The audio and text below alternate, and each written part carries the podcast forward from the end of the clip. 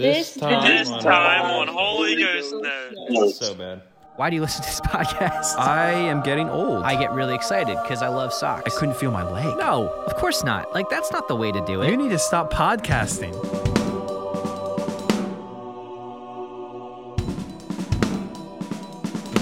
What's up, all you beautiful people? This is Tim Anderson and Matt Greiner, and you are listening to the Holy Ghost Notes podcast.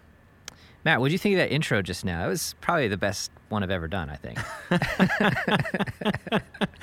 This episode is affirmation. affirmation. That was pretty good. I, I think it was pretty high on the encouraging level, and yeah, um, I need you to. I need you to. I actually need you to do it again so I can assess. oh yeah. Uh, how good it was. Can you do it again? I can Take do two? it. Should, should I try to do it better or worse? Okay. What do you think? Um. Try to do it worse. Worse, all right. It was pretty good, yeah. Hey, guys, this is Tim Anderson and Matt Greiner. And uh, you know what this is. This is the Holy Ghost Notes podcast. Man, that might I might have outdone myself, actually, with that one. I think I think I that think was that worse. Was, better. I, was it worse? I, I think it was worse. Okay, I right. think it was worse. Okay. Here's what you left out. Beautiful people. Oh, yeah, beautiful people. Which I can't see any of you, so I'm just assuming. Um, yeah. So you guys have to, you know... pick up the slack there. I don't I don't know. So I'm just assuming. Yeah, that's that's a fair assumption. Yeah. It's uh, I like your mindset when you say something like that though, because it's it's optimistic. Yeah. It's a glass half full, you know. We're I like, hoping that I most like, of our listener base is beautiful in some way or another. it's no, it's important are, to view people as as um as generally good.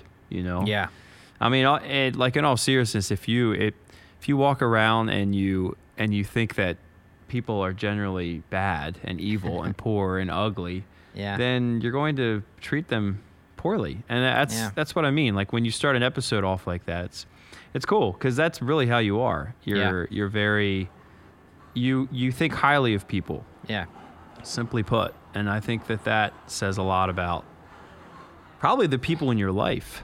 Um, the does, people yeah. closest to you that I'm also are like really trusting awesome to a people. Fault. Yeah, mm-hmm. I am. Uh, I am very naive. Like my wife is very um, perceptive. I should say that's probably a good word for it. She's she's very. Um, she has a good sense about people. So sometimes like we'll meet somebody and I'll be like, that guy was so cool, like. That was like such a cool conversation. I, I would totally be friends with that guy. And my wife will be like, babe, that guy was like not into the conversation at all. And he uh, was literally making fun of you. And mm-hmm. like, like he doesn't seem like a good guy to me. I get a bad feeling about that guy. I was like, oh, yeah. All right. Well, like, and it, most She's of the intuitive. time she is right. She is spot on. She'll be like, I don't trust that person. And yeah. a few months down the road, something will happen. I'll be like, yeah, there you go. Yeah. Really? So, yeah. So I trust her when she tells me like, watch out. Like I, I, I watch out. We make a good team in that way because I'm just hmm. overly friendly. And uh, hmm. trusting and but but yeah, you're right. We should always assume the best in people. We should yeah. trust our instincts as well, um, but we should uh, go into um, friendships and relationships and interactions with people uh, thinking the best of them. I think that's a good. Mm-hmm. I think it's a good approach. Yeah, so. I think so too. I was um, I was out. Well, we were in Columbus last night. We're currently still on tour. Uh, this mm-hmm. episode comes out tomorrow, and we'll be in Detroit, Michigan then. So we have three shows left. We have a day off today in Columbus. Last night we played here. And um, before the show, I had arranged for myself to meet up with a, a gentleman. Uh, he's in his mid, low to mid-twenties. And he is um, he's disabled. Um, and his mom's friend actually reached out to me and said, hey... My my friend's son uh, would love to meet you. He's unable to come to the show. He's on a ventilator. Mm-hmm. Um, his mom drives him around. His mom is his primary and only caregiver. And he'd love to, he'd just love to meet you. That's cool. Is it possible that his mom could drive him to the venue, park outside, put on the four ways, and you go out and meet up with them. I said, yeah, absolutely. This was a little bit ago, a couple weeks ago. Okay. So we had this lined up for a while. And uh, last night before the show, I, I went out and um, I spent like an hour with him and his mom. Oh, cool. He... he was making me laugh so hard. He's he's a really sharp kid. Um, he was in an accident when he was six. Oh. Uh, his mom had him. He was the oldest, six. Uh, I think maybe a five-year-old, a four-year-old, and a three-day-old. And she went she went right from one hospital to the next to be with her son, who had just been in this accident and was seriously injured. Um, and now, seventeen years later, he's defied all odds, and he's um, sharp as can be, and mm. really just the sweetest kid. Um, so anyway, he was telling me, he's like, his mom's like, you know, tell tell Matt, you know, what you do um, in the morning when you wake up. Like, what do you ask Alexa to tell you? And he's like, oh yeah. He's like, I say, Alexa, Alexa, what is the weather like where August Burns Red is playing today?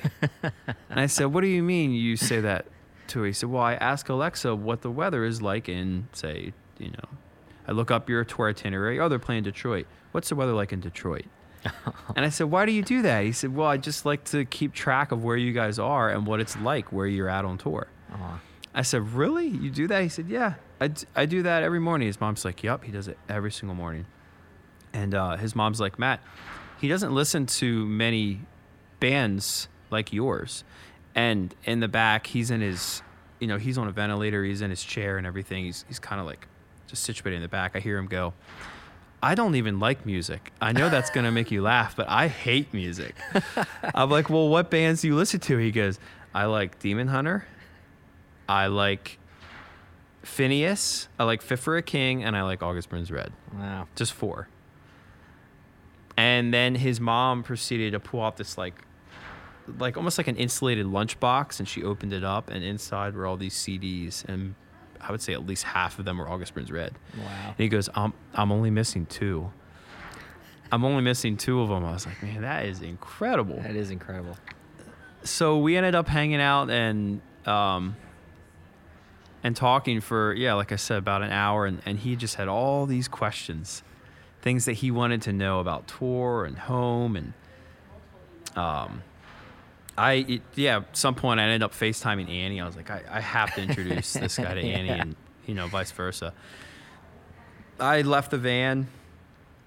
I went back to the bus, and I had taken this selfie. You know, and I just looked at it this morning. I was like, man, this kid smile is huge. And it's like one of those smiles that is real, you know, how yeah. people smile for cameras. Like, all right, smile. His is like, I can't control this. Yeah. I'm the happiest person in the world no. right now. That's this great. Kid was amazing. So anyway, I bring all that up to say, I told him that I'm not going to remember the show in Columbus. Um, but I will never forget spending time with him. Mm. And his mom's like, really? I said, yeah. I said, that's that's the way it works. When you meet amazing people on tour, when you have a, you know, a one-to-one interaction with somebody, you remember it. Right.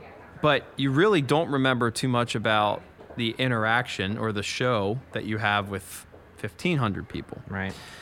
Funny enough, last night's crowd was so bland. If anyone was at the Columbus show, um, you know what I'm talking about. It was like we were playing for Killswitch fans, mm. and it felt like that was about it. Yeah.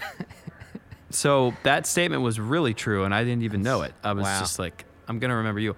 I told him, um, I told him we're friends. You know, we're friends now. He said, yeah. He's like, he's like, I knew you were...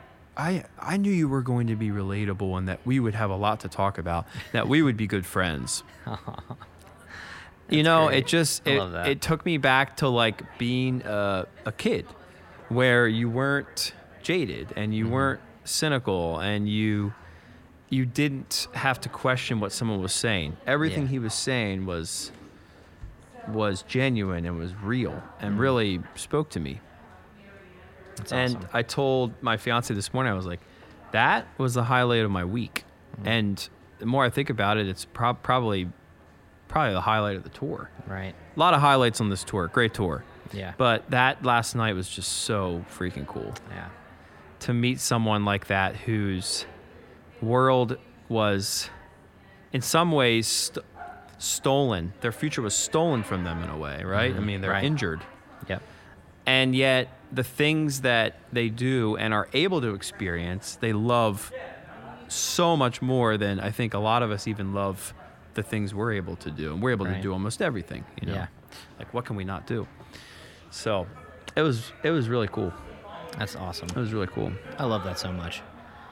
Yeah, I I um I love that you get to, you know, it's not every show obviously, but I love that um you have little opportunities like that to to meet people along the way that you wouldn't have met otherwise. You know, if yeah. it wasn't for this band or for this specific tour, or um, you know, if you were just a farmer in Lancaster, Pennsylvania, the, for your entire life, like you'd never meet these cool individuals who, in a way, shape who you are as a person, you know? Mm-hmm. I've always I've always tried to look at situations that way. Like, if I if I wasn't doing this right now, if I wasn't talking to these people, I wouldn't be who I am. It's like mm-hmm. the people that we meet and the, the things, the choices that we make, the things that we do, and primarily the people that we spend time with and, and meet that really impact how we see life and... and and you know who we are as people. Mm-hmm. So exactly, that's pretty cool. I love that. Yeah, it's it's a and and, here, and here's the last part of this too. I'll just um, I'll keep this brief, but I was talking to Annie last night, and it was it was it gets tough after a week of, or after a month of not seeing each other. Yeah, I mean most most couples don't go more than, I don't know, a week without seeing each other. Yeah. Some, that. some, in, in some cases it's less than that. Um, but in our case, you know, it's been a month, it's been a decently long time. And it was, it was kind of, it's kind of getting to the point where it's like, all right, I need to come home. Like it's, it's time, you know, this is tough. Mm-hmm. We're doing it and it's good, but it's tough. And I was saying to her last night that I really feel like God's given both of us jobs that, um, require us to, to, kind of be apart from each other for mm. for some amount of time. Like I'm on tour for a month, five weeks, six weeks. She's working full time in a church doing kids ministry. Mm-hmm. If you're in if you're in ministry, you know what I mean when I say yeah. like I'm learning from her that it's there's not a nine to five. Uh, there's a lot of work. Yep. After you're done with work, there's mm-hmm. a lot of work.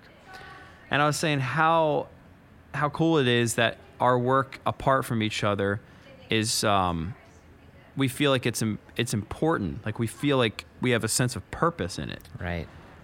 And it helps you deal with the fact that you're apart from each other. Mm. Because if we were apart from each other doing work that we really didn't care about and didn't feel like we had a whole lot of impact in what we were doing, that would suck. Yeah. I wouldn't be able to deal with that. Yeah. So it's like you have a night like last night where you were talking to this kid for an hour and it's like, oh, we can do this, babe. Mm. You know, just telling her that story. She's like, okay. Yeah, this is this is incredible. Like, I miss you. Can't wait to see you. Come home, please, now, as soon as possible. But yeah. you're out there. Oh, okay, it's awesome that this is actually happening while you're gone. Yeah, makes sense of the situation. Yeah. Mm-hmm. It kind of makes it worth it. Yes, I think you said something really interesting. And I, again, I don't want to take too much time going into this, but I think um, it'd be a missed opportunity if I didn't say it. You guys listening, like. It makes such a difference when you're doing something with purpose. When you know that what whatever it is that you're doing, whether you like it or not, there's purpose to it, um, it actually becomes more enjoyable and more fulfilling.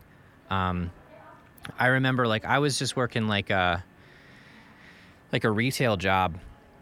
Um, or no, this was after the retail job. I was working just like a, yeah, like an I T career job. I was recruiting.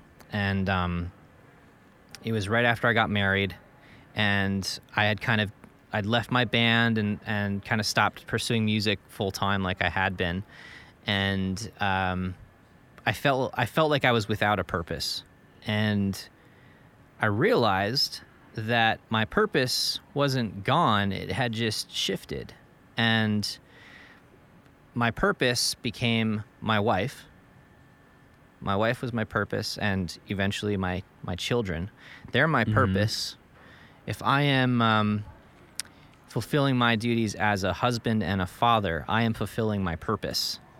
Mm-hmm. Um, that changed my perspective because everything else didn't matter as much, you know? Right. Music was still a calling of mine, but it wasn't necessarily my purpose, and I was right. okay with that because this is my purpose. So mm-hmm. if I'm doing that, exactly. then I am fulfill. I am fulfilling my purpose. So That's find the thing point. in your life, um, you know, whether it's, you know, your your spouse or your uh, your children or or even the job you're in. Like look at like maybe you don't like your job, like actually what you do, but you see how it impacts others. You know, find your purpose in that. I did that with recruiting. I was like, I'm helping people get jobs and make mm-hmm. more money. Like that was like, okay, well, my purpose at this job is to actually to help people get jobs, you know? Mm. And so mm. it, and it changed my, my way of looking at it. And it was all of a There's sudden, a lot there of was, purpose in that. There was more purpose to it. Yeah. So take whatever it is you have in your life. If you're feeling like you're not fulfilling your purpose, I'm sure a lot of you are um, feeling like your calling is in music. Maybe your purpose is in music, um, but find purpose in whatever it is that you're doing right now. Um, and it will change your perspective. So I'll leave it at that. I don't want to go too deep into that because that's a whole topic in itself. But yeah, yeah. I I kind of want to piggyback off that a little bit. Um, and, and just speak to the way that so, um, some of the church growing up structured the idea of evangelism. Mm. Um, oh boy. Yeah. Well. All I mean is, um, if I if if we're really just called to go out and tell people that Jesus loves them, I I highly doubt that I would have been hanging out with this kid last night for an hour talking about all the things we were talking about. Instead, I believe God gives us something in our heart that we feel like we can't do anything in life more important than this one thing, than this passion that he like implants in us. It's, it's there. We can't get rid of it. We can't ignore it. And so we start chasing it. And, and we have decisions to make with that passion. Are we going to use it for us? Or are we going to use it for other people? And if we decide to use it for other people and us, of course it gives us satisfaction, but there's a way we can do it in, in which it, it, it, it brings happiness and joy and actually tells people, you know, about the way our lives have gone. Kind of preaches the gospel in some ways. Um, if we live it out that way, then we end up sitting with that kid for an hour and we end up talking about Jesus. Yeah. And I, I, I can't help but think that, you know, if if you are listening to this and you're looking to make a difference, or you, you, you feel like you just... just need to tell people about Jesus. You need to tell people um, about what he's done. You can do that with just your words, absolutely. But it doesn't have to be just with your words. There might be something that he's given you that he's given you so that you can nurture and you can build and you can practice and you can eventually give away. And in doing so, you are telling people about Jesus. And one of the most spectacular ways possible, by taking something he's giving you and stewarding it well and giving it back to other people so that they say, man, you are one of four that I like. Mm-hmm. I like you guys so much, I check the weather for where you're at on any particular day. Right. You know, that just brings a smile to your face. And That's I, right. I can't help but think that, you know, there are those listening, like... I wish that I was I wish that I was told something like this when I was a kid, because when I started the band, I messed up. Mm-hmm. I thought it was all about us preaching the gospel from stage, yeah. and that we couldn't be a Christian band making a difference unless we were saying Jesus with our mouths. Yeah. Right? Right. That was my thinking. And I learned the hard way over the course of ten years, maybe eight years, that it was much less about what about what um, about what we were saying from stage, and a, a lot more about how we were living out our lives and what our lyrics had to say as far as being relatable, mm-hmm. teachable. Yeah, I want to hijack our original episode plan and run with this. So we were going to talk about discipleship. We'll get there someday. Uh, let's talk about... Let's, I kind of I kind of figured. I kinda let's, figured let's talk about evangelism. That. We'll start this episode off with our faith topic. Let's call it evangelism for, for lack of better mm-hmm. words. Maybe it, that that will change, but I feel like we're kind of heading in that direction. Um, yeah. I was thinking about this. So I so some of you might have noticed I, I have a tattoo on my forearm.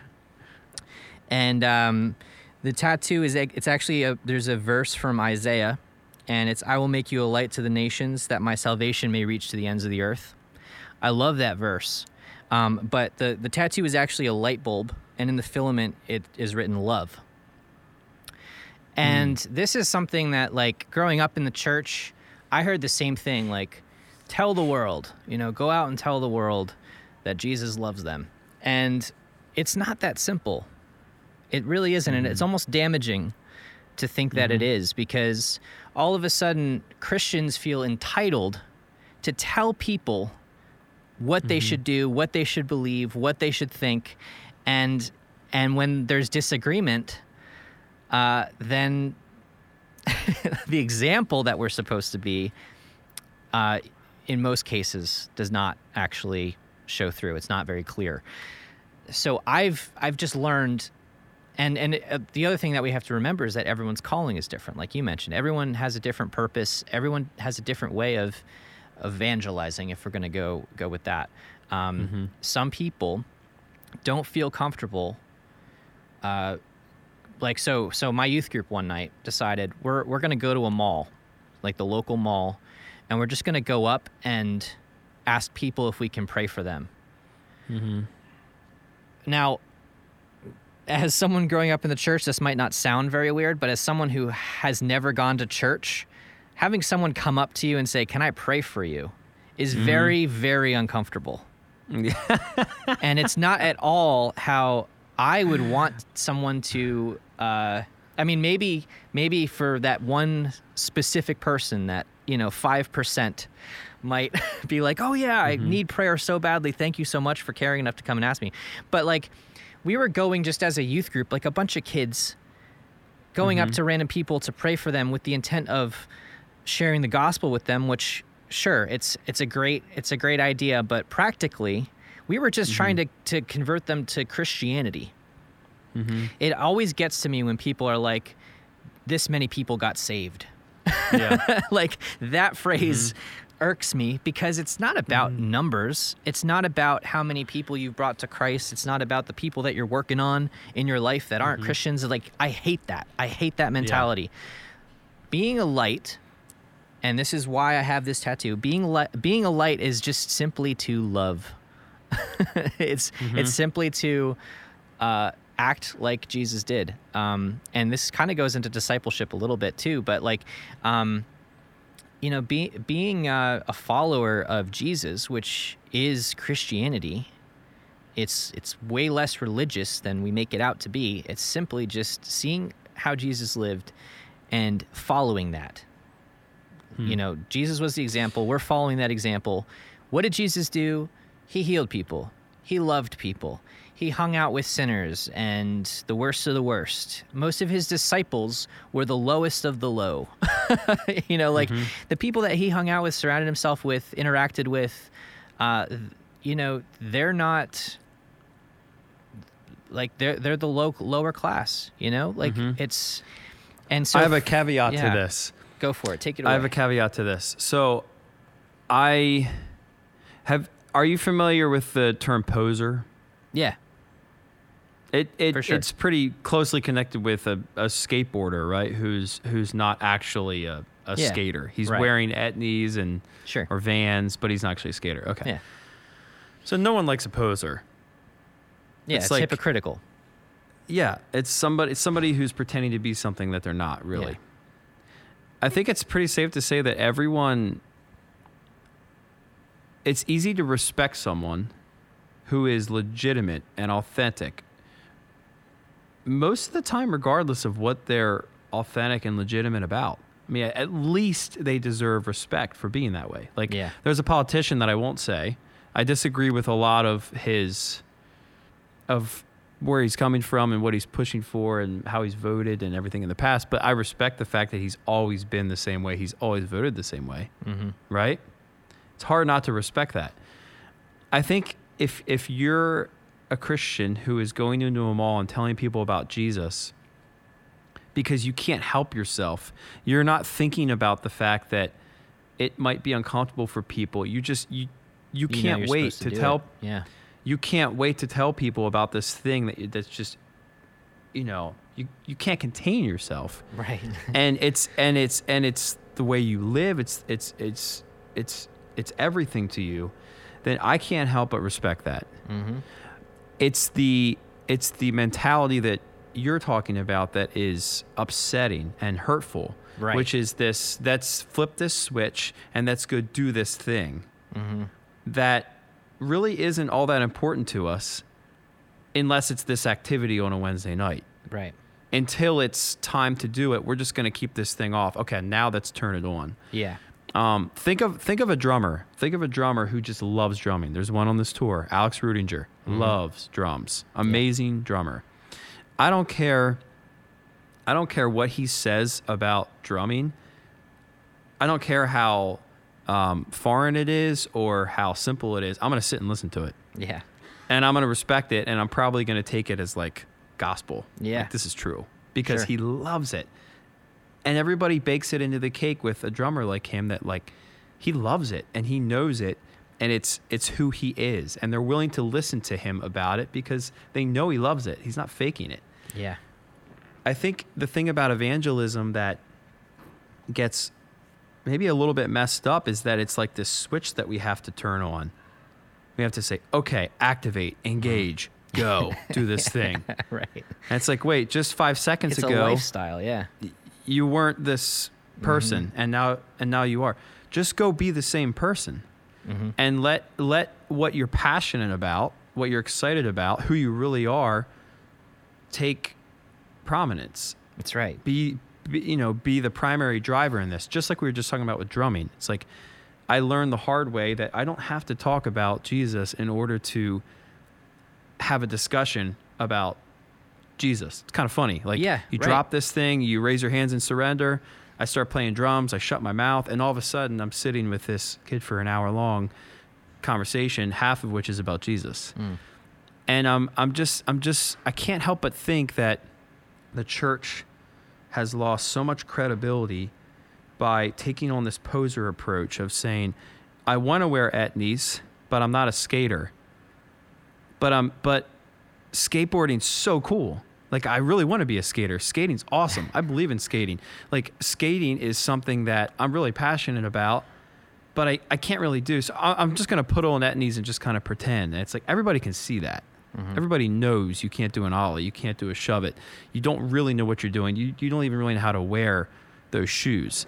Yeah. So wear the shoes that you're comfortable wearing, that you like wearing, for the activity that you really love. That's not skating, right. And people will respect it, um, and they'll talk to you about it. That's right. Yeah, they'll talk to you about it, and they'll listen to you, and you'll be able to have good conversations about it because people know that you actually mean it. Mm-hmm. I think let's let's just take it a step further. I think what the issue is really is is expecting everybody to evangelize the same way. Like, because I've definitely mm. met people who have who have a gift for just going up to somebody saying, "Listen, I just felt this on my heart for you. This yeah. is what I think God is telling you, and I needed to share this with you. Can I pray with you about this?" And yeah. And they just have a gift of how to communicate that to people the right way where it doesn't yes. make them feel too uncomfortable. And um, and oftentimes it's spot on because they're hearing something from God and they're, mm-hmm. you know, um, translating that. And but but for the, for those for, for the church to say, okay, this is how you should evangelize. This mm-hmm. is the way. We're all going to do it this way. That is where we start seeing some...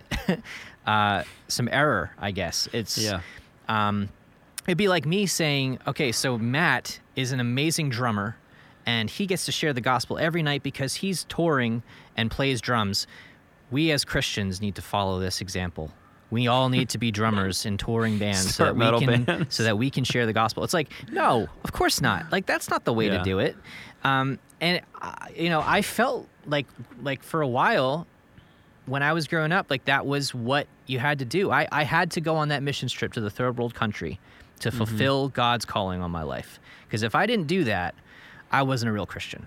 if mm-hmm. I like that's not the case at all. Like, you've got people mm-hmm. in your community, you've got neighbors to to talk to, and you don't have to go to their front door, knock on their front door and say, "Hey, can I tell you a little bit about Jesus real quick? Here, let's come over, let's read my Bible." Um, mm-hmm. You know, like, you don't have to do that. You just have to hang out with them, love them, crack open a beer and watch some football. Because mm-hmm. because if you are uh, if this is a passion for you, if you love Jesus and being a Christian and following him is a lifestyle for you, that will inevitably show through, right? It's mm-hmm. like it. D- you don't have to force it out. You don't have mm-hmm. to follow this uh, standard of evangelism. You just have to be yourself, like Matt said. You have to. Uh, you just have to be with people, interact with people, be yourself, what, and that will show through. What do you think about the word integrity uh, when it comes to this whole topic? Like, I think it's I remember, so important. Yeah. Yeah, I remember growing up and hearing about a, con- a conference. My mom was like, "Your dad's going to a conference called Men of Integrity." Mm. Have you ever heard of that? Yeah, I have. Yep. Yeah, and I, and my response was, "Dad doesn't need to go to that. He already knows. he already knows how. He's an expert." Yeah. Seriously, that's how I responded as like a twelve-year-old. Yeah. It's like, "Dad, Dad? That could like teach that conference." Right. And I, I I bring that up because Annie and I were talking about the other day. We've been working on ourselves in leading up to getting married in May. We're going through this marriage book, and it's brutal. Mm-hmm. It's like, it doesn't seem brutal. The questions are so innocent and light, yeah. and you answer it, and it's like, oh, this is this isn't deep. And then you talk about it, and you're like, oh my gosh, how am I like how am I actually going to handle this situation when it comes mm-hmm. up? We were talking about how both of us in in working through some personal things that we kind of keep in the dark and saying, you know what? No more. Because I want to be transparent and honest with the person I'm with, and it hurts them when I do that. Right. We feel like we're not hiding in the shadows anymore with certain parts of our lives and our hearts. And the way that we're being the way that we're being taught in this premarital course is like, you have to be all open, all out there with your spouse. Like, you have to be in the same circle. Mm-hmm. You can't have these these parts of your lives that are like, well, this is still mine. Right. And it's very biblical to say that, you know, you need to die to yourself. Like, this is mm-hmm. a high calling, right? Yeah, yep. You, I mean, you could probably speak to this in large part because you've been married for a while. But the one thing I was saying to Annie is working on these two particular areas of my life and mitigating some of that, like, this is mine, you know, you don't need to see this, or I, I, I don't really need to be all that open about this. Just getting rid of, of those two areas mm-hmm. has made me feel like we are uh, a team. Yeah. And we know each other. Right. Like, we're not, like, we're not hanging up the phone or, like, you know, getting off FaceTime and then, and then going and, like, being this other person. Mm-hmm. Right? And I think that's what I mean with evangelism. It's like, who are you really when the door's closed and the lights are off? Who are you really um, when you're by yourself? Um, if if if you if you love and praise and worship and pray to Jesus in those moments, you won't even need to think about going to a mall and engaging this evangelistic, you know, event. Yeah. Or thinking about, like, how am I going to do this? It's just going to happen. That's in right. the same way that, you know, us as drummers, we're just going to get in the car mm-hmm. and without even thinking about it, That's we're right. playing on the dashboard. Like, I don't think about that. It just yeah. kind of happens. And I, I could be wrong, but I, I think that in my life, the people, to your point, the people that are really gifted in saying, like, hey, I just felt like God was telling me this. It's, it's so obvious that it's not forced, right? And it's just like, that's the way they live their lives, mm-hmm. and there's really not a whole lot that's hidden. Um, everything is sort of out in the open. Yeah. I want to be that kind of person. I want to yeah. be that kind of Christian. I want to be that kind of spouse. I, I, I'd like to be that kind of friend. I want to be that kind of podcaster where the stuff we're talking about on here is stuff I'm actually doing, actually living out, which I think is part of the reason this podcast is oftentimes hard for us. Yeah. Is because it's so convicting, because it's like we're talking about like, how can these, I really talk about this? Like I'm struggling with this right now. yeah. Like I don't I don't fully understand this. Yeah. And yet let's just try yeah. to talk about it. Right. And let's see what we can come up with, and then let's see if we can live it out. Yeah. For me in this season season of my life, I'm learning a lot about integrity. Uh, going into getting married and just trying to put everything out front in the open. And I think alongside of this topic of evangelism, it just seems very fitting. Yeah. That I am not the kind of person that's going to go out to a mall and say, can I pray for you? Yeah. But I want to love Jesus enough. I want to, I, I want to know Jesus enough to the point where that might just happen yeah. without me even thinking about it. Me going up to someone being like, whoa, can't believe I just did that. Didn't even yeah. think about it. Right. I think uh, where evangelism fails is where there's a lack of integrity. I think that's kind of how we can sum it up. Like, mm-hmm. there has to be authenticity there, because if if you're evangelizing to somebody and there's and it's not real. And I, and I actually would love to hear, like, if there's anyone listening to this that hasn't turned it off by now that's not a Christian. I know there's a number of you that have left the church for good reasons. I know there's a number yeah. of you who just stay away from the church for good reasons. I'd love to hear from you guys. Like, what was it that turned you off to Christians? And mm-hmm. why do you listen to this podcast? uh, no, I'm just kidding. I'm just kidding. Uh, what that's was it the topic what, of the podcast what, right what there. That why do you, you listen to this why podcast? Why do you listen to this podcast? Like, what was it that turned you off to church? What was it that turned you off to, to Christianity? Because I can almost guarantee that it was a lack of authenticity, a lack of mm-hmm. uh, integrity. Because, like, that's yeah. where it goes wrong. If you if you see the same person um, being a hypocrite, like, they just told you this, they just treated you this way, but then they go and do this, and inevitably that's, that's going to happen, because we all have faults. We all, we're, you know, we're flawed as humans. We're going to screw up, and, and most of the time those uh, those failures are going to be seen. But um, when we're trying to force something and set a standard and do something without the actual relationship with Christ and without the actual love of Uh, Christ, and if we're if we're doing something and it's not real, it's going to show through. Mm-hmm.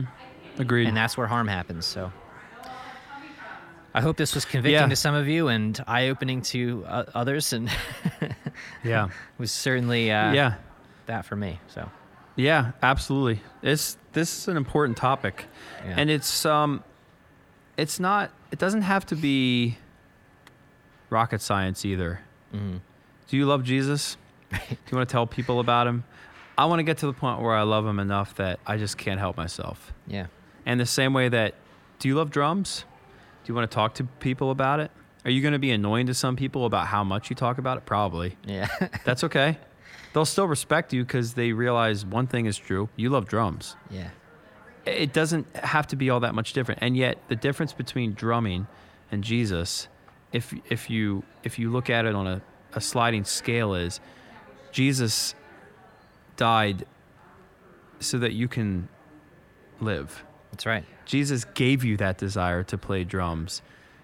Jesus has never left you, has never turned his back on you. He's always been there for you. I mean, th- to the degree that I love drums, I mean, I I wish I could say I love Jesus as as much as I love drums on every single day, and yet you think about what you love, right? Mm-hmm. I think about drumming a lot.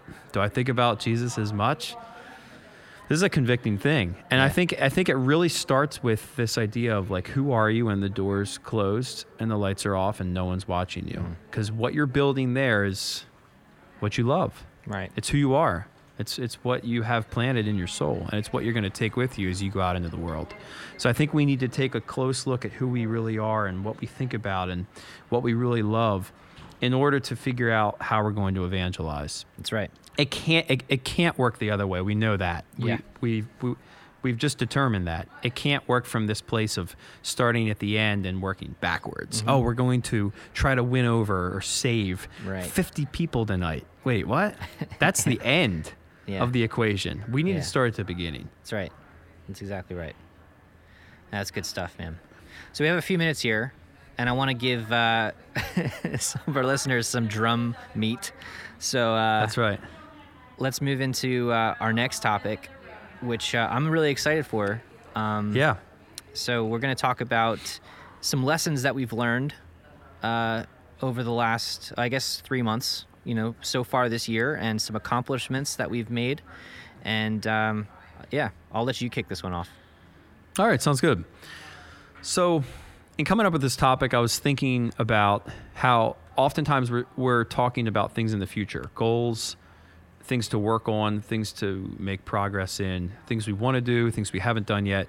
Mm-hmm. And I think it's it's it's obviously important to look backwards and look at our checklist. Oftentimes we have a checklist and we fail to look back and like actually check think about the yeah. things that we've that we can check off now, you mm-hmm. know? Um, and I I thought about this the other day when I was with the band in dressing after a show. It was one of the bigger shows on the tour, and I was like, guys, I think it's it's important to just stop and think about the fact that we've worked really, really hard to get to this point on tour, on this particular tour with all the COVID protocol, and here we are, and we just played this show. All the prep, um, all the behind the scenes, all the logistics. We just did that show. It's so easy to be like, okay, tomorrow's another big one. I think we should just stop and say, good job. This is actually happening, and that was incredible. Um, and it made me realize that I, a lot of us, a lot of my drum students don't do this enough in their own drumming. They're constantly looking for the next thing they want to work on, which is obviously a strength. But what can tend to happen is you forget about the progress you've made, and therefore you're you're you're thinking to yourself, is this really working? Am I really getting better? Is this mm. really worth it? And if, if you can look back, right, and if you can say, huh, I used to not be able to do this, and now I can, yeah. that gives you a sense of confidence and reassurance that you can probably do this next thing too. But don't right. forget to look back when you also check that off the list. Right. right. So I want to take this time for this drumming topic, for this, you know, for the drum topic for today to just look at my own drumming over the last three months and assess where I'm at, good and bad. Yeah. So I didn't really bring that up at first, but I think it'd be good to talk about the bad too, not just the good. Well, mine will be mostly bad. So okay, very good. The bad and the good. Mine will be bad. Very good. So I'll start. I'll start with the bad. Um. I am getting old. You can say that again. I'm just kidding. Really you look much say. younger this episode, though. You got yeah, the clean I, shave. You know, I cleaned my face up. I yeah. feel like a human being. You know, I showered today. Been working out. There's a lot of pros here, but yeah. I'm getting old. And the other day, Tim, I was playing, and my blast beats um, have my technique has gotten better. I've yeah. noticed when I'm playing, like I'm rounding over the stick, and you'll know what I mean. Um, yeah. If I say like my wrist movement is like my wrist mechanics are better, mm-hmm. but I noticed this pain in my in the top part of my wrist. Exactly I'm like, what you're talking no, about. no, no, no, no, this is not happening. Played through it after the show. Talked to Spencer, and uh, he was like, feel my hand. He's like, huh, feels fine. He went up my arm, felt my tricep. He's like, oh, he's like. Did you work out yesterday or today? Like triceps? Mm-hmm. I was like, yeah, my triceps are real sore. He's like, there you go. Yep. And he, and he was right. I thought it was tendonitis. Here, in fact, me working out causes me pain when I play drums now.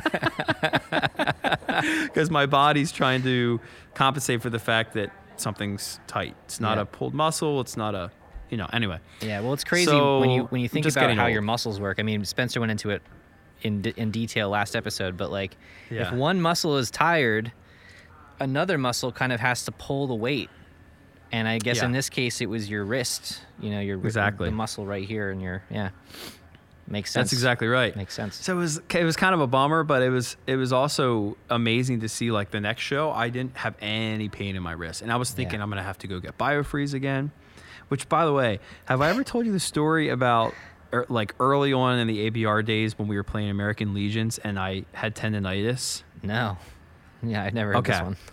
Okay, so I had tendonitis in my, I think it was my left hand, like my wrist. Mm-hmm.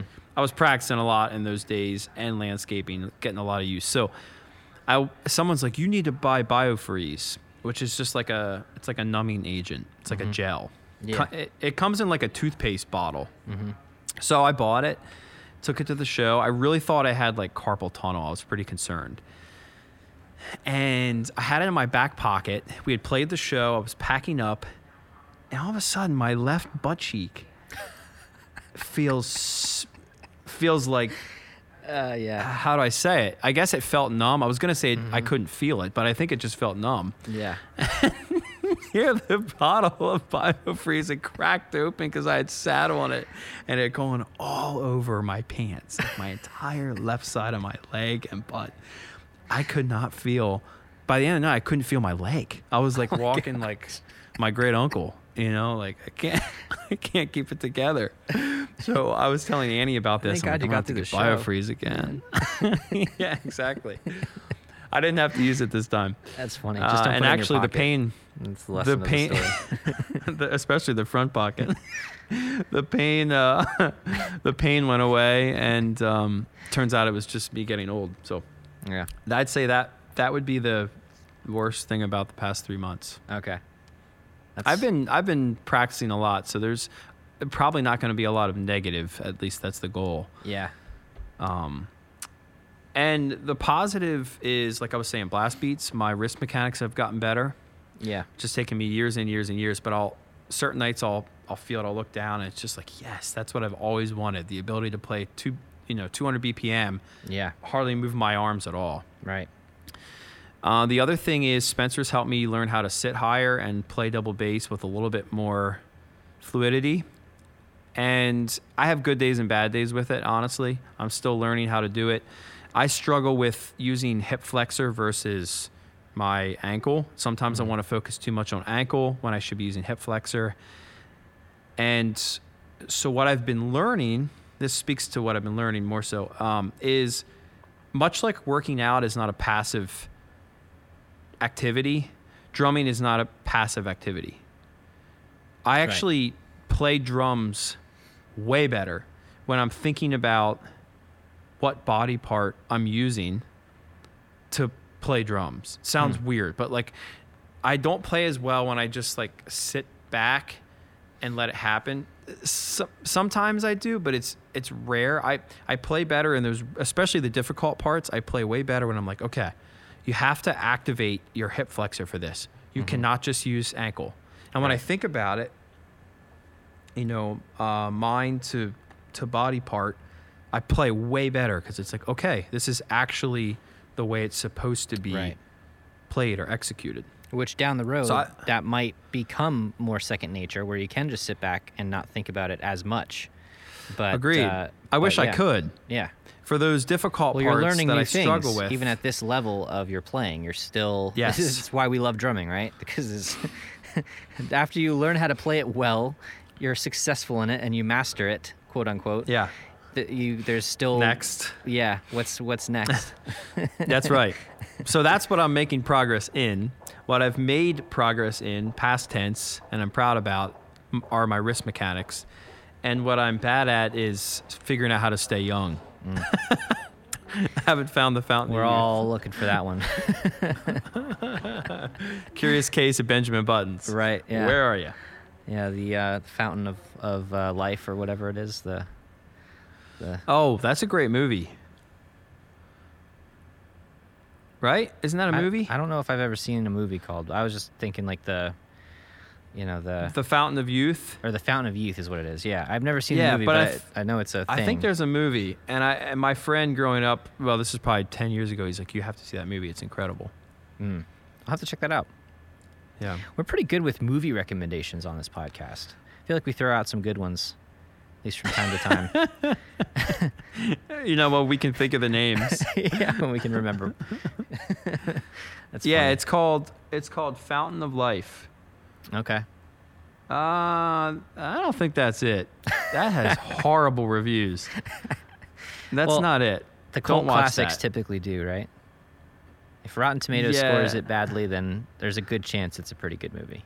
That's usually true, but this is a fantasy, and the description okay. is He-Man and his warriors have to stop Kothos and Jen Tataran from stealing the magic from the Great Fountain of Life. three point seven out of ten stars, sixty-two votes. Okay. Not it. Yeah, I'm going to go with that one not being a great movie. I probably won't put that on the, the watch list. Don't don't watch it. I think, I think honestly, I think it's called The Fountain. That's what the it's Fountain. called. Okay. Yes, it's with Hugh Jackman. Okay, well, there you go. It's on my watch list. There it Hugh is. Hugh Jackman's in it. Watch The Fountain. Huge Jackman. And let me know what you think. That guy uh, has yeah. figured out a way to find the Fountain of Youth, that's for sure. He looks exactly Dude. like he does in X-Men one. He's incredible. He's in such good shape. And what a great singer, too. I had no idea about his Broadway background or any of that until later on. Dude, have you seen... Um, The Greatest Showman? The Greatest Showman? I we have. talked about this. Have oh, we? my gosh, what a yeah, movie. Yeah, it's a great movie. Great movie. I was blown away. There were people in my life telling me to watch it. I'm like, yeah, I'll get to it. I didn't really think it would be much. And then I watched it. I'm like, whoa, I can't get this song out of my head. Mm-hmm. It's a great movie. It's incredible. I was the same way. I mean, I, I love Broadway and I love musicals, but for some reason when it's like a movie, I don't take it as seriously. You right. know? And so I was not really like, it wasn't on the top of my list, but same thing. A bunch of people were like, you have to watch it. Like, it's the movie of the year. And so I did, and I was very impressed. Yeah. So. Okay, you're up. Yeah. We okay. have um, seven minutes left. Yeah. So I guess a lesson that I've been learning is despite how much motivation you have, despite how much you want to do something and put, um, like, you know, set goals for yourself, if you simply do not have the time to do something, it's not gonna happen. I right. like this year I set out I set out like like my New Year's resolution was to play drums more, to get more content out. Um, like I committed to like two or three different um, like cover projects. I was like, this will definitely get me on the kick because now I have to practice. There's people counting on me and I have to get my parts recorded. Guess how many times I've played drums this year, Matt? This whole year? Since January first of this year. Oh, guess how many times I've is... actually sat down and played drums. Man, the fact that you can count means it's definitely less than ten. So I'm going to say, I'm going to go with a real simple seven. Bro, zero. I have not played drums once this year. And it is killing me. It is killing me. So so here's what happened. I'm not I I'm not the type of person. Imagine. I'm you not need the to type stop of person. Podcasting. Uh, yeah. Right. It's like I make time for the podcast. I don't have time for anything else. Um, yeah. So in in all seriousness, there were probably one or two instances where I could have played drums and I chose to do something else. So yes, that's on me. My bad. But it's, it's actually killing me that I that I haven't played drums. I'm like so frustrated about it. Um, but uh, January first started. Uh, I got a promotion. Started, you know, working more, and I've worked nights, and I've, you know, I've just worked a lot throughout the day yeah. when I would normally take a break or eat lunch or do something productive that's not working. I've been working, so yeah. it's just like it's been crazy. And then you know the kids have gotten to be more like my youngest turned one, and he is full blown climbing and walking, and he's into everything and. It doesn't feel like when I think about it, it's like, well, how could that possibly make me more busy? It somehow does. I, I don't even know. It just it him being him progressing and he's he's needier. He, he needs more attention. Uh, it just it's made me busier. And um, so this is like really just the busiest time of my life. And um, I've already set more goals for the end of the year. I want to do uh, and feel free listeners to steal this idea because I think it's brilliant. I want to do. Um, I want to do a drum cover advent calendar. in December. So like starting December first, post something every day up until Christmas. Doesn't have to be just Christmas songs, but basically like, you know, all, yeah. like an advent calendar, counting down to Christmas, and just post a cover every day. And I am determined to do this. Like I want to do this, even if I'm putting content together for the next, you know, three months just to have it ready so I can post every day in December. Right. This is my plan. Uh, feel free right. to do it with me, guys. It's, I feel like it's a really cool idea. And for no other reason yeah. than just the satisfaction of posting content and yeah. and getting something up there. So... So that is my goal. But what I've it's really nice learned goal. in this, what I've learned in this is that like you can you can make commitments and you can set set goals and, and do all this stuff. But ultimately, like I just haven't had the time, and I've been really hard on myself about it. But I can't be, because there I you know, I said it early on. My purpose is my family. You know, we've set goals as a family that are higher on the priority list than me posting drum content and mm-hmm. doing covers with friends. Like uh, it's, you know, there's things that I have to do um, to be able to fulfill my purpose as uh, as a husband and as a dad, um, mm-hmm. and to help this family grow and, and move them in the direction that we've decided to move in. So, um, so that's what I've learned. I've learned a lot about this because I've been really hard on myself about it. And the fact that I haven't played once, and I'm literally sitting here on my drum throne looking at my drum kit. The sticks are right here, and I'm talking to Matt instead. Uh, it's, it's killing me. You have no idea.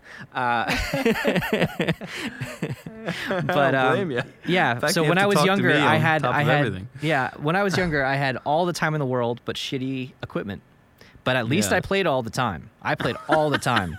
Now I have amazing, incredible equipment that I would have just drooled over when I was younger, oh, and I have true? no time to play it.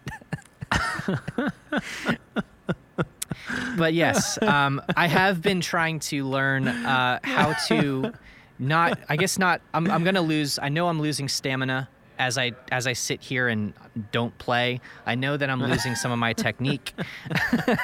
but But I also have tried to find ways to just continue learning. Um, like digesting new music, um, you know, air drumming, surprisingly, has actually taught me how to break down certain drum parts. Whereas mm-hmm. I, I've never played them on the kit, but I'm sure I could sit down right now and play these parts because I've broken mm-hmm. them down mentally in my head through air drumming or through just, you know, like playing on the steering wheel. You know, I found that just listening to music and playing along with whatever I have next to me or in front of mm-hmm. me has really helped me just maintain um, like learning parts and understanding drums. And so there's a lot of things like I feel like my triplets are going to be top notch when I get back on the kit because I've been working on my triplets like all day. Air drumming. You know, so it's just don't like... Don't you feel like like whatever task you're doing, like say you're washing dishes, don't, I mean, don't you just feel like, oh, I just need to get this done so that. Yeah. Or if you're in a conversation, like I just need to get this done so so that I can play. Mm-hmm. Or do you or do you feel like it's to the point it's to the point now where it's been two months, you know, it's been seventy days, and you're like, well, at this point, what's the point of even getting back to it? I think I've just I've I've pulled back my realistic expectations of myself, and and so yeah. like I don't ever like living life for the next thing. We've talked about this before. Living life for the next thing is not is not a way to live. You know, it's like I don't yeah. want to be doing every single remedial task throughout the day with like I just need to finish this so I can do this, because my laundry list is too long. Like I right. I cannot finish it all. So I'm just gonna be.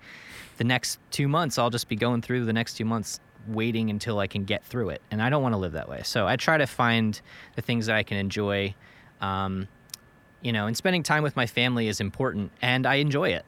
So it's not yeah. like I'm just trying to rush through it to get, sure, you know, through it. Um, I mean, yeah, sure. Lo- you know, loading the dishwasher and doing laundry and, you know, some of that stuff I, I, I will definitely rush through if I can, but I've like found right. joy in like cooking, you know, like I yeah. nerded out on cooking and on coffee and, you know, got into whiskey a little bit. So like now I'm like, I'm going to try this whiskey tonight while I'm making dinner, you know, like, so Tim, I'm, I'm trying to make we it. We have, yeah, we have so much stuff on our wedding registry for, um, for our kitchen. Dude, yeah. Yeah. Like as soon as you get the invite, you should go on. So we're registered at, at Target and and Amazon, and there there's a lot of... What's the uh, thing that you want the most? There's a lot of cooking stuff on there. Well, Annie's a really good cook, so I, I kind of let her take the reins on what, what she, she needs there. Yeah. Uh, I won't speak to that, but I think I am... I There's two things. Am I allowed to have two? Yeah, you can have two. Okay, I might not the buy one, them both for you, but oh, oh, this is what you're gonna buy. I want to know. Not, I'm not gonna. Me- no, I want. I'm not know gonna what, mention them. I want to know what you want the most. Like when you open it, because like, sure, when you open on Christmas Day, like a pair of socks. At this age, my old age, I get really excited because yeah. I love socks yeah. or underwear, Same. but um, or like a new beard trimmer. You know, like that makes me excited. But like, yeah. I'm not like over the moon about it. You know, so what's yeah. the thing that if you opened it up, you're like, yes, I'm so glad someone got me this. What is it? What's the thing on your list? I think it's the I think it's the coffee maker I just added. That's like a, um, it's a pretty decent. I know it's not up to your grade espresso yeah. level. Like I looked at those, and some of those are like three hundred bucks, yeah. four hundred bucks, at least. And, and more. Yeah. Yeah. And more, which I, I didn't put anything like that on because that's just it's too much. I, yeah. I don't. It's nice, and I'd love to have it, but it's it's it's a nice a little much. Yeah, so, yeah, sure. yeah. So I put a um, um, I put a pretty pretty affordable drip coffee machine on there, like fifty bucks, and then I put like a pretty decent um, like a grinder. Um, no, no, it's like a like not K Cups Keurig, but there's another company, Nespresso, I think, is what mm. it is. Yeah, yeah. And and they make one that I'm that I would be like pretty stoked to have. It's like a hundred and fifty bucks. Okay, so all right. Whew, that's nice. Um, Espresso's and then good. the other the other one is like a, an and then the other one is a nice cooler. It's not not a Yeti because those are like a thousand dollars. But there's one that that I can take. You know, if Annie and I go out camping for the weekend, or if I if we go out on the canoe or kayak or something. Um, yeah. That's pretty nice. So, cooler. Cooler nice. And coffee. Okay, cooler and yeah. coffee. All right. Yeah. Well, these were some good conversations we had today. A couple of them they were sure unexpected. Were. But yeah, this was I, I, this I was great. It. Absolutely. And you know what? The technical difficulties uh, proved that, yeah, once again, right. it's a good episode if we have a hard time. It, it literally took us an hour. It took me an hour yeah. to get things up and going. I had to haul everything into the hotel lobby area. I found this really great little corner. We'll post a picture of this. Um, and then I couldn't figure out how to get things up and running. Finally got it, and this has been awesome. Yeah. So thanks thanks for tuning into this. We're we're a little bit over time, but okay. uh, thank you for checking out this podcast if it's your first time. Love for you to go back and listen to uh, a bunch of episodes we have out. Um, we cover drums and faith, usually in that order. Um, Today was a little different. This is the first time we switched it up this way, I think.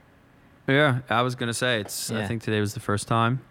We we have a um, an awesome group of people supporting us called the Inner Circle. Um, there's a bunch of different tiers, and you have access to some sweet perks depending on which tier you select. Mm-hmm. Great community over there if you want to be a part of that. That's right, yeah. Yeah, check that out. It's uh, patreon.com slash Holy Ghost Notes. And uh, I actually have a new shout-out um, to uh, a new Inner Circle member. So huge shout-out to Brian Reyes. Thank you for your support, dude. And, thanks, Brian. Um, looking forward to getting to know you in the Inner Circle. And, um, yeah, thank you all so much just for keeping us going. We were talking a little bit in pre-roll um, about, you know, we're, we're actually coming up on our three-year anniversary episode. Next next episode will be officially three years of doing this podcast and releasing mm-hmm. episodes, and it's kind of mind-blowing to me. Tim, I realized that I've done three episodes on this tour. That's how long it's been. Okay. Well, that's a good way of I, tracking time, like, in right. your mind, right? I left home the twenty-eighth of January. Yeah. We did February tenth, February twenty-fifth, and now March tenth. And this will be the last one on tour that we're recording. Correct. Because you'll be back home, and that'll that'll be a little easier for you, at least. Much right? easier. Yeah. Much easier. Yeah. Although then it's, you know, wedding planning becomes real.